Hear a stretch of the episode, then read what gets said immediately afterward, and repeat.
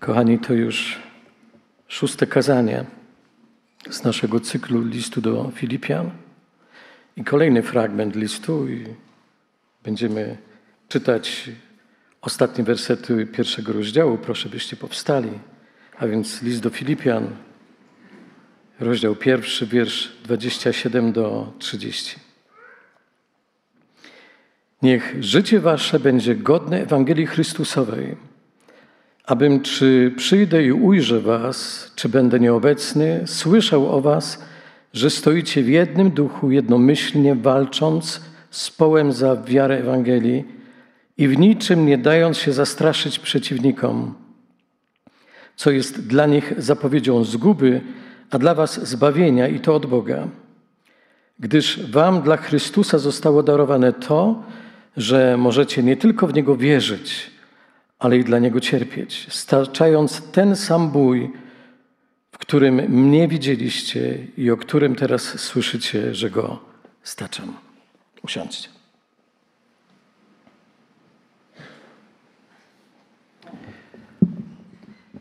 Kochani, w tym fragmencie zawartych jest tak wiele treści, że musimy podzielić je na kilka części. Niech życie wasze będzie godne Ewangelii Chrystusowej. Podobne wezwanie prowadzenia życia godnego Ewangelii przewija się różnie, również w różnych innych listach Pawła. Na przykład w Efezjan w czwartym rozdziale czytamy: Napominam was wtedy ja, więzień w Panu, abyście postępowali jak przystoi na powołanie wasze. W liście do Kolosan w pierwszym rozdziale Paweł pisze: Abyście postępowali w sposób godny Pana ku zupełnemu Jego upodobaniu, wydając owoc w każdym dobrym uczynku i wzrastając w poznaniu Boga. Pierwszy list do Tesaloniczan, rozdział drugi. Napominaliśmy zachęcaliśmy i zaklinaliśmy, abyście prowadzili życie godne Boga, który powołuje was do swego królestwa i chwały. Godny. Czy to słowo według Was nie brzmi jakoś górnolotnie, a może nawet staromodnie? Czy dzisiaj ktoś używa we współczesnym języku tego określenia? Czasami można usłyszeć jeszcze od starszych osób: Nie jestem godny słowa, co znaczy nie jestem godny, żebyś mi to powiedział. Co znaczy słowo godny? Według słownika to ktoś wart czegoś lub kogoś. Inaczej ktoś porządny, honorowy. Jak więc odbieramy te słowa? Niech życie wasze będzie godne Ewangelii Chrystusowej. Czy to jest wyłącznie napomnienie? Czytając inne teksty Pawła, wiemy doskonale, że Paweł zwracał wierzącym uwagę w sposób zdecydowany. I nieraz miał taką umiejętność stawiania wierzących ludzi do pionu. Jednak myślę, szczególnie jeśli wiemy, że kierował te słowa do zboru, z którym miał szczególną, bliską relację, że kryje się w tym raczej zachęta i prośba. Tu nie chodzi o napomnienie, ale o zachęcenie, o prośbę. Myślę, że sam fakt, jeżeli słyszymy od kogoś słowa napomnienia, to już nie słuchamy tego, co ktoś mówi, tylko zwracamy na formę, napomnienie, coś, co kojarzy nam się z czymś negatywnym. Natomiast jeżeli mamy do czynienia z zachęceniem, z prośbą, to mamy chyba do tego zupełnie inne podejście. To tak jakby Paweł mówi: Proszę, zróbcie wszystko, co tylko waszej mocy. Dokłada, dokładajcie wszelkich starań, abyście prowadzili na co dzień takie życie, które będzie warte Chrystusa. Życie, którego nie będziecie musieli się wstydzić. Ani wy, ani Pan. Życie, którego nie powinniście się wstydzić. Ani wy, ani Pan. Prowadzimy takie życie, którego nie musimy się wstydzić? W klasycznym tekście Biblii Angielskiej, tak zwana Biblia Króla Jakuba z 1611 roku, wiersz ten brzmi: Niech wasza konwersacja będzie godna Ewangelii Chrystusowej. Konwersacja, gdy chodzi o współczesny język, oznacza rozmowę.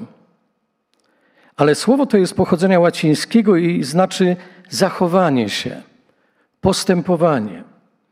W XVII wieku, kiedy Biblia została przetłumaczona na język angielski, konwersacja określała nie tylko sposób prowadzenia rozmów, ale całe życie, postępowanie, a więc to wszystko, co się mówiło i jak się żyło. Konwersacja to, co się mówiło i jak się żyło. Według tłumaczenia słowa życia, werset ten brzmi: Pamiętajcie, by zawsze tak żyć, jak winni żyć chrześcijanie. Podobnie oddaje to tłumaczenie najnowszy przykład dynamiczny. Postępujcie więc na co dzień jako ci, którzy mają obywatelstwo niebios, godnie reprezentując Chrystusa i dobrą wiadomość o ratunku. Pięknie ujęte. Chodzi zatem o to, żeby całe nasze postępowanie odzwierciedlało to, jakim był Pan Jezus, odzwierciedlało Jego życie, Jego charakter, by było warte Jego słowa, Jego śmierci. Mamy żyć godnie, bo cena, jaką Pan Jezus za nas zapłacił, była najwyższa z możliwych. Tą ceną była śmierć w męczarniach. Wyobraźmy sobie, jeśli by ktoś uratował cię z pożaru, a sam by zginął, czy potraktowałbyś to lekko? Czy powiedziałbyś albo pomyślałbyś, no, umarł sobie? Jego problem znalazł się w tym momencie, w którym powinien, a ja sobie jakoś żyję. Czy nie pomyślałbyś, dostałeś, dostałem nowe życie i muszę to wykorzystać? Ofiara tego człowieka nie może pójść na marne. I kochani, tak właśnie mają żyć chrześcijanie. Godnie Chrystusa, honorowo, bo zostali drogo odkupieni. Bardzo często przechodzimy nad tym do porządku dziennego. Jako chrześcijanie, jako wierzący ludzie, w ogóle jako ludzie, mamy świadomość, że zostaliśmy jako ludzie odkupieni. Ale kiedy dochodzi do tego element bardzo taki delikatny, bardzo konkretny, zostałem ja odkupiony. Wtedy zaczyna się zmieniać perspektywa i podejście do tego.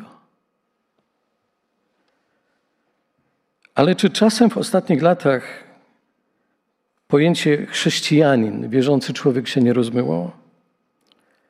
Czy pamiętamy w ogóle, że słowo chrześcijanin nie wywodzi się od słowa chrzest, ale od słowa Chrystus? Bo ochrzczeni jesteśmy wszyscy. Czy to był w wieku niemowlęcym, czy dorosłym. Nieważne teraz kiedy. Ale czy mam świadomość, że jestem chrześcijaninem i wiąże się to z osobą Pana Jezusa. Kochani, jeśli musielibyśmy albo mielibyśmy stworzyć definicję chrześcijanina, na przykład na potrzeby Wikipedii. Wikipedia ma to do siebie, że cały czas jest ona kształtowana. Jeżeli ktoś ma jakieś mądre określenia, jest to potem tak wrzucana. A więc chrześcijanin, co byśmy napisali? Czyli co byś dodał? Chrześcijanin, czyli kto? Chrześcijanin to ktoś godny, wart Chrystusa?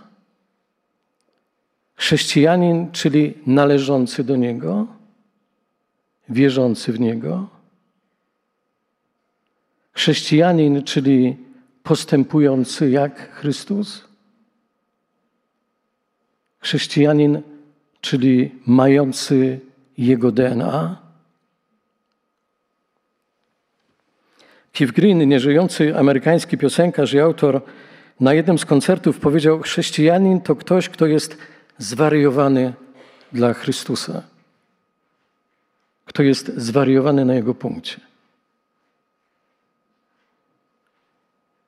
Przy czym zastrzegam, że zwariowany akurat ma tutaj pozytywne konotacje. To nie jest fundamentalista, ale to ktoś zwariowany z miłości. Zwariowany jak ktoś zakochany. Ale kontynuując tę myśl, gdybyśmy teraz mieli wpisać sami definicję, zakładając do Wikipedii, gdybyśmy mieli podstawić pod definicję swoje imię, to czy nadal byśmy się z tym zgodzili?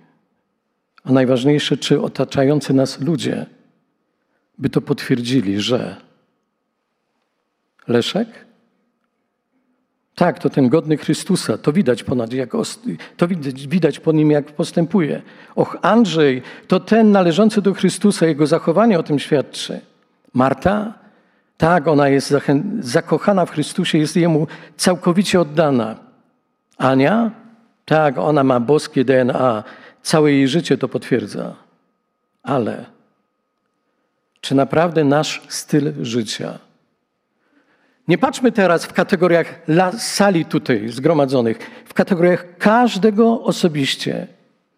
Czy naprawdę mój i Twój styl życia, Twoje zachowanie, sposób postępowania, prowadzenia interesów, biznesu, budowania relacji, mówienia, okazywania zainteresowania świadczą o mojej, Twojej wierze w Pana Jezusa, o tym, kim On jest dla mnie i dla Ciebie? Czy to jak żyję? Jak żyjesz? Cokolwiek robisz, czy to świadczy o tym, kim dla Ciebie jest Pan Jezus? Bo nie chodzi o to, by co niedzielę uczęszczać do kościoła, by modlić się w swoim domu, a w codziennym życiu postępować według zasad świata, a nie Boga. Apostoł Paweł użył tutaj greckiego słowa politeustai, które oznacza być obywatelem. Jak wiemy, Paweł pisał list do Filipian z samego centrum Cesarstwa Rzymskiego z więzienia w Rzymie. Jeżeli pamiętacie, Filipi należało do grup miast, tak zwanych kolonii, których mieszkańcom przyznawano obywatelstwo rzymskie. Kolonie te stanowili, stanowiły miniatury Rzymu. Mówiono w tych koloniach po łacinie, noszono ubiory rzymskie, sędziowie otrzymywali rzymskie imiona. Mieszkańcy kolonii nigdy nie zapominali o swoim rzymskim obywatelstwie, bo dawało im one pewne przywileje. Apostoł pochodzący z Tarsu też się tym chlubił. Pamiętacie, jak musieli go przeprosić właśnie Filipi po tym, jak wymierzyli mu karę chłosty, choć był obywatelem Rzymu. 16 rozdział dzieł apostolskich. Wydaje się więc, że to, co Paweł chciał powiedzieć, mogłoby zabrzmieć następująco. Kochani moi, doskonale znamy przywileje i odpowiedzialność wynikającą z posiadania obywatelstwa rzymskiego. Ale pamiętajcie, że mamy jeszcze ważniejszy obowiązek. Gdziekolwiek się znajdziemy, czy wy Filipi, czy ja w rzymskim więzieniu, musimy żyć tak, jak to przystoi obywatelem Królestwa Bożego. Zatem chrześcijanin, wierzący człowiek powinien zawsze pamiętać o królestwie, którego jest obywatelem, a jego postępowanie musi być godne tego obywatelstwa.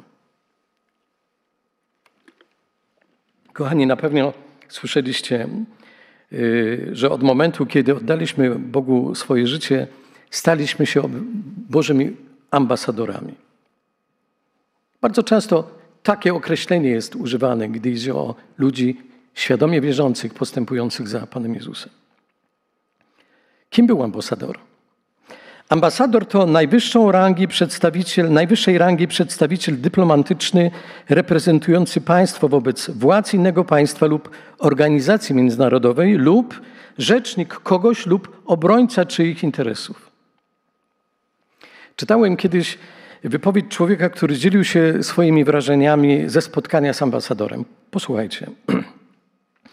Przebywając na zamku w Cardiff Castle Walii, obserwowałem przebieg spotkania ambasadora Japonii z brytyjskimi osobistościami. Cóż to był za imponujący widok. Przy wejściu grała orkiestra. Na wietrze łopotały flagi. Wkrótce nadjechała długa, czarna limuzyna z rozwiniętymi na przednich błotnikach proporcjami. Kiedy ambasador wychodził z samochodu, odsunięto nas, żeby zrobić dla niego miejsce. Przedstawiciele władz miasta w historycznych strojach powitali go i wprowadzili do zamku, gdzie odbyła się druga część już spotkania za zamkniętymi drzwiami. Kochani, ambasadora traktuje się z należnym mu szacunkiem, ale też ma się od niego wielkie wymagania i oczekiwania. Na jednym z portali znalazłem informację, że ambasador między innymi musi wykazywać się autorytetem, wiarygodnością, aby budzić zaufanie i móc przekonywać. Powinien zajmować stanowisko wyważone i umiarkowane, unikając sądów stronniczych i skrajnych, które utrudnią mu kontakty w przyszłości. Apostoł Paweł pisze, że wierzący powinien być takim Bożym ambasadorem.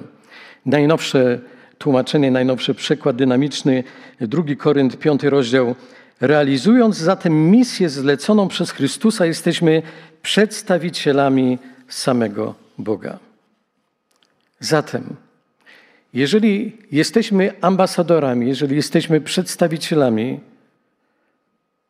którzy przebywając w obcym kraju, czyli na świecie, mamy się kierować zasadami, które panują w kraju, jaki reprezentują. Czyli jeżeli mamy funkcjonować w obcym świecie, w świecie żyjącym bez Chrystusa, mamy reprezentować te zasady, które panują w kraju, jaki reprezentujemy, czyli w niebie. Ciekawie to ujął aktor Krystian Wieczorek. Na pytanie, kiedy wiara bywa dla ciebie wymagająca i trudna, odpowiedział. Jest wymagająca jak, i tutaj padło słowo, którego z tego miejsca nie wypada użyć, i ciągle przypomina, żeby wymagać przede wszystkim od siebie. Żyć, żeby żyć pięknie i w miłości, w szacunku do siebie i innych. Tyle, że kochać kogoś, kto jest fajny, to żadna sztuka. Kochać kogoś z całym bagażem jego ciemności, to jest wyzwanie. Bóg cały czas mi mówi: Nie chcę, żebyś, był, żebyś żył byle jak. A leń, który jest we mnie, odpowiada: Weź gościu, wyluzuj. Podoba mi się to sformułowane. Nie chcę, żebyś żył byle jak. Czy masz świadomość, że Bóg nie chce, żebyś żył byle jak? Czy ja mam świadomość, że Bóg nie chce, żebym żył byle jak?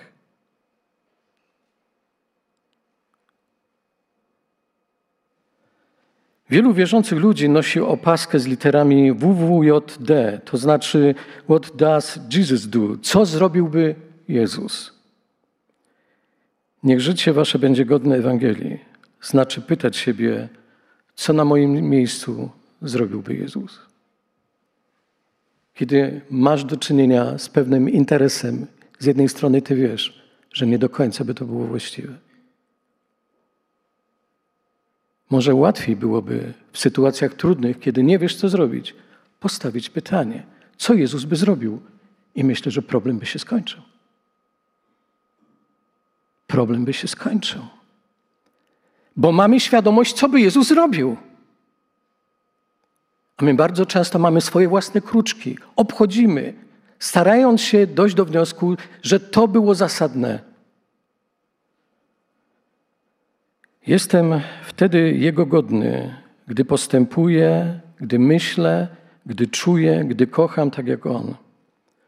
gdy moje zachowanie nie jest byle jakie. Apostoł Paweł pisze, jakie powinno być to zachowanie. 2 Korynt, 6 rozdział. Staramy się tak postępować, aby nikogo nie urazić i nie przeszkodzić w poznaniu Pana. Nie chcemy bowiem, aby zauważony w nas jakikolwiek niedostatek przypisano Panu. Zawsze staramy się wykazywać, że jesteśmy sługami Boga. Z cierpliwością znosimy wszelkie udręki, trudności, kłopoty. Swoim przykładem życiem, zrozumieniem Ewangelii, cierpliwością dowiedliśmy, że mówimy o sobie prawdę. Doświadczaliśmy Bożego wsparcia. Jesteśmy wierni Panu bez względu na to, czy nas chwalą, czy nas gardzą, czy nami gardzą, czy nas krytykują, czy też potępiają. Świat nas ignoruje, ale Bóg nas zna. Ocieramy się o śmierć, a mimo wszystko żyjemy. Spadają na nas ciosy, ale nie umieramy. Smutek ściska nam serce, lecz jedno, jednocześnie doznajemy Bożej radości. Tłumaczenie słowa życia. A więc, tak jak jest powiedziane, niech życie nasze będzie godne Ewangelii Chrystusowej. Druga kwestia – na którą zwraca uwagę Paweł w wierszu 27. To jednomyślność. Stójcie w jednym duchu, bądźcie jednomyślni. Tłumaczenie życia y, tłumaczy to tak: trwajcie zjednoczeni wspólnym celem głoszenia z odwagą dobrej nowiny, nie bacząc na poczynanie wrogów. Trwajcie zjednoczeni wspólnym celem to wyklucza jakąś konkurencję pośród wierzących czy kościołów.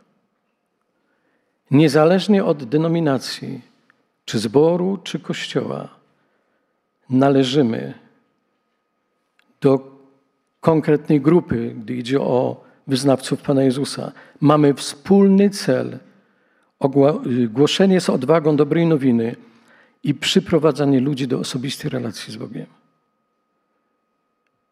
I kiedy tak patrzę na życie, mam świadomość, że chrześcijanie często wrogów widzą nie tam, gdzie powinni, we wpływach tego świata, ale widzą ich w innych chrześcijanach, bo inni modlą się inaczej niż my, śpiewają inaczej, wyrażają swoją miłość do Boga inaczej. A ostatnio, bo się szczepią albo nie. Czy to nie jest absurd? Czy to nie jest absurd? Każdy z nas ma prawo do wyrażenia swojej relacji z Bogiem.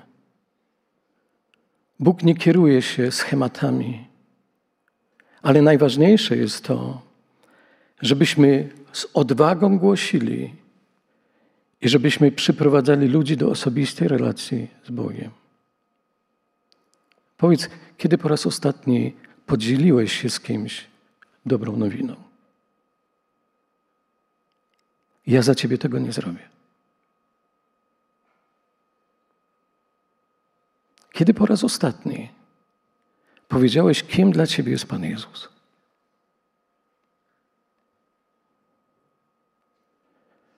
Może, byś, może musiałbyś wertować w kalendarzu. Albo może dla ciebie jest to tak oczywiste, że właściwie jeżeli kogokolwiek spotykasz, czy jest to osoba, którą widzisz pierwszy raz, czy może masz z kimś kontakt, to wcześniej czy później dochodzisz do tego momentu i mówisz, kim dla ciebie jest Pan Jezus?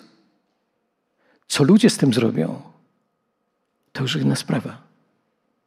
Ale nie zakładajmy, zanim coś powiemy, że nie warto, bo ktoś tego nie przyjmie. To zostawmy już Bogu. Dalszej części tego wiersza Paweł pisze o kwestii trzeciej. Nie dajcie się niczemu i nikomu zastraszyć. Ambasadorowie często są narażeni na przeciwności, ale nie dają się zastraszyć, bo wypowiadają się nie w swoim imieniu, ale w imieniu tego, kogo reprezentują. Nawet jeżeli ich stanowisko nie napotyka się z akceptacją, a może nawet z wrogością. Ale zapytasz, jak to praktycznie zrobić? Kiedy brakuje mi odwagi, kiedy się boję. Bo boję się, co ludzie powiedzą, bo ludzie się wyśmieją. Pozwólcie, że znowu przytoczę tu pewną osobę, Idę Nowakowską, tancerkę mieszkającą w Nowym Jorku. Zapytano ją, bycie osobą fajną i wierzącą, czy to się nie kłóci? Odpowiedziała, mam tu w Warszawie dużo znajomych, którzy totalnie hejtują Kościół, czasem robią sobie żarty i droczą się ze mną, powtarzając, poszła Ida do kościoła. Ja się wcale na te żarciki nie, nie obrażam. I mówię, tak, poszłam do kościoła i było super. Kochani, czasami nie zdajemy sobie sprawy, że samo pójście do kościoła może wymagać od kogoś odwagi. A co dopiero życie godne Ewangelii. Czy nie napijesz się? Jesteś chory? No mnie mo nie możesz odmówić. Albo księdza będziesz słuchał, ale mięczak z ciebie. Pani jeszcze jest dziewicą i śmiech lekarza ginekologa, który kończy badanie. A Bóg obiecuje, że da nam odwagę. Pamiętacie, ile razy Bóg mówił do Jozuego: bądź dzielny i mężny? Pamiętajcie, strach nie pochodzi od Boga. Nie dajcie się niczemu i nikomu zastraszyć. Bob Gass zapewnia, Bóg patrzy na ciebie przez Chrystusa i widzi cię jako godnego i zaakceptowanego. A ponieważ jesteś w Chrystusie, możesz oczekiwać dnia sądu z ufnością. Czy Chrystus boi się sądu? Nie. Bezgrzeszny nie musi. Czy boi się śmierci? Nie. Dawca, dawca życia nie musi. Zatem, czy my, którzy jesteśmy w Chrystusie, mamy się bać sądu albo śmierci? W żadnej mierze, pisze Bob Gass. Żyjemy bowiem w tym świecie jako Jemu podobni. Tak więc dzień sądu będzie dla Ciebie wspaniałym dniem. Nie dajcie się niczemu i nikomu zastraszyć. Jeżeli Bóg pozwoli, będziemy przeżywali kolejny tydzień. Spróbuj sobie postanowić. Oczywiście z konsultacji z Bogiem, ale miejmy świadomość, że Bóg będzie za tym. Spróbuj sobie postanowić. Czy to będzie jakaś sporadycznie spotkana osoba, czy ktoś, kogo znasz, z kim może umówiłeś się na spotkanie jutro albo pojutrze. Spróbuj sobie założyć, żeby dzisiaj, bądź jutro, bądź w najbliższych godzinach, podzielić się, kim dla Ciebie jest Pan Jezus. Chyba, że nie masz o czym mówić. Jeżeli nie masz o czym mówić, to myślę, że dzisiejsze popołudnie czy dzisiejszy wieczór może być okazją ku temu, żeby powiedzieć i dokonać pewnej weryfikacji.